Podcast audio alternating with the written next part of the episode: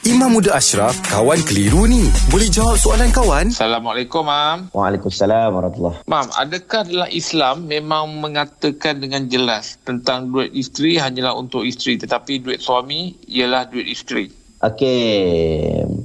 Dia sebenarnya dalam Quran dia meletakkan tanggungjawab bab nafkah ni bagi suami. Itu clear.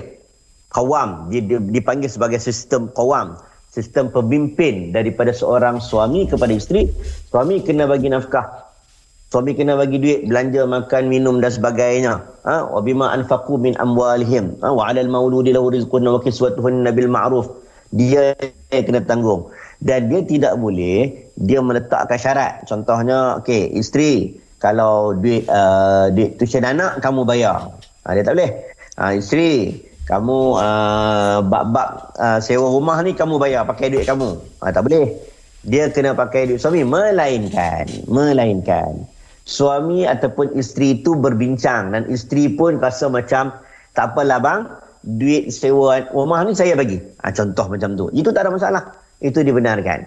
Tapi kalau dalam bab untuk suami nak ambil duit isteri tak dibenarkan. Sebab duit isteri memang duit isteri. Sama macam duit orang lain lah. Kita tak boleh ambil duit orang lain tanpa sebab, tanpa izin. Dan kalau kita ambil pun, kita kena ganti balik. Begitu juga duit isteri adalah hak milik isteri. Tetapi bab isteri mengambil duit suami, ada ada isu, ada perbincangan tentang hadis Hindun yang tanya kepada Nabi. Nabi kata, kalau suami kamu tak bagi, suami kamu kedekut dalam keadaan kamu memang terdesak nak membeli barang keperluan, maka dibenarkan ambil sedikit. Bukan ambil semua lah, ambil sedikit.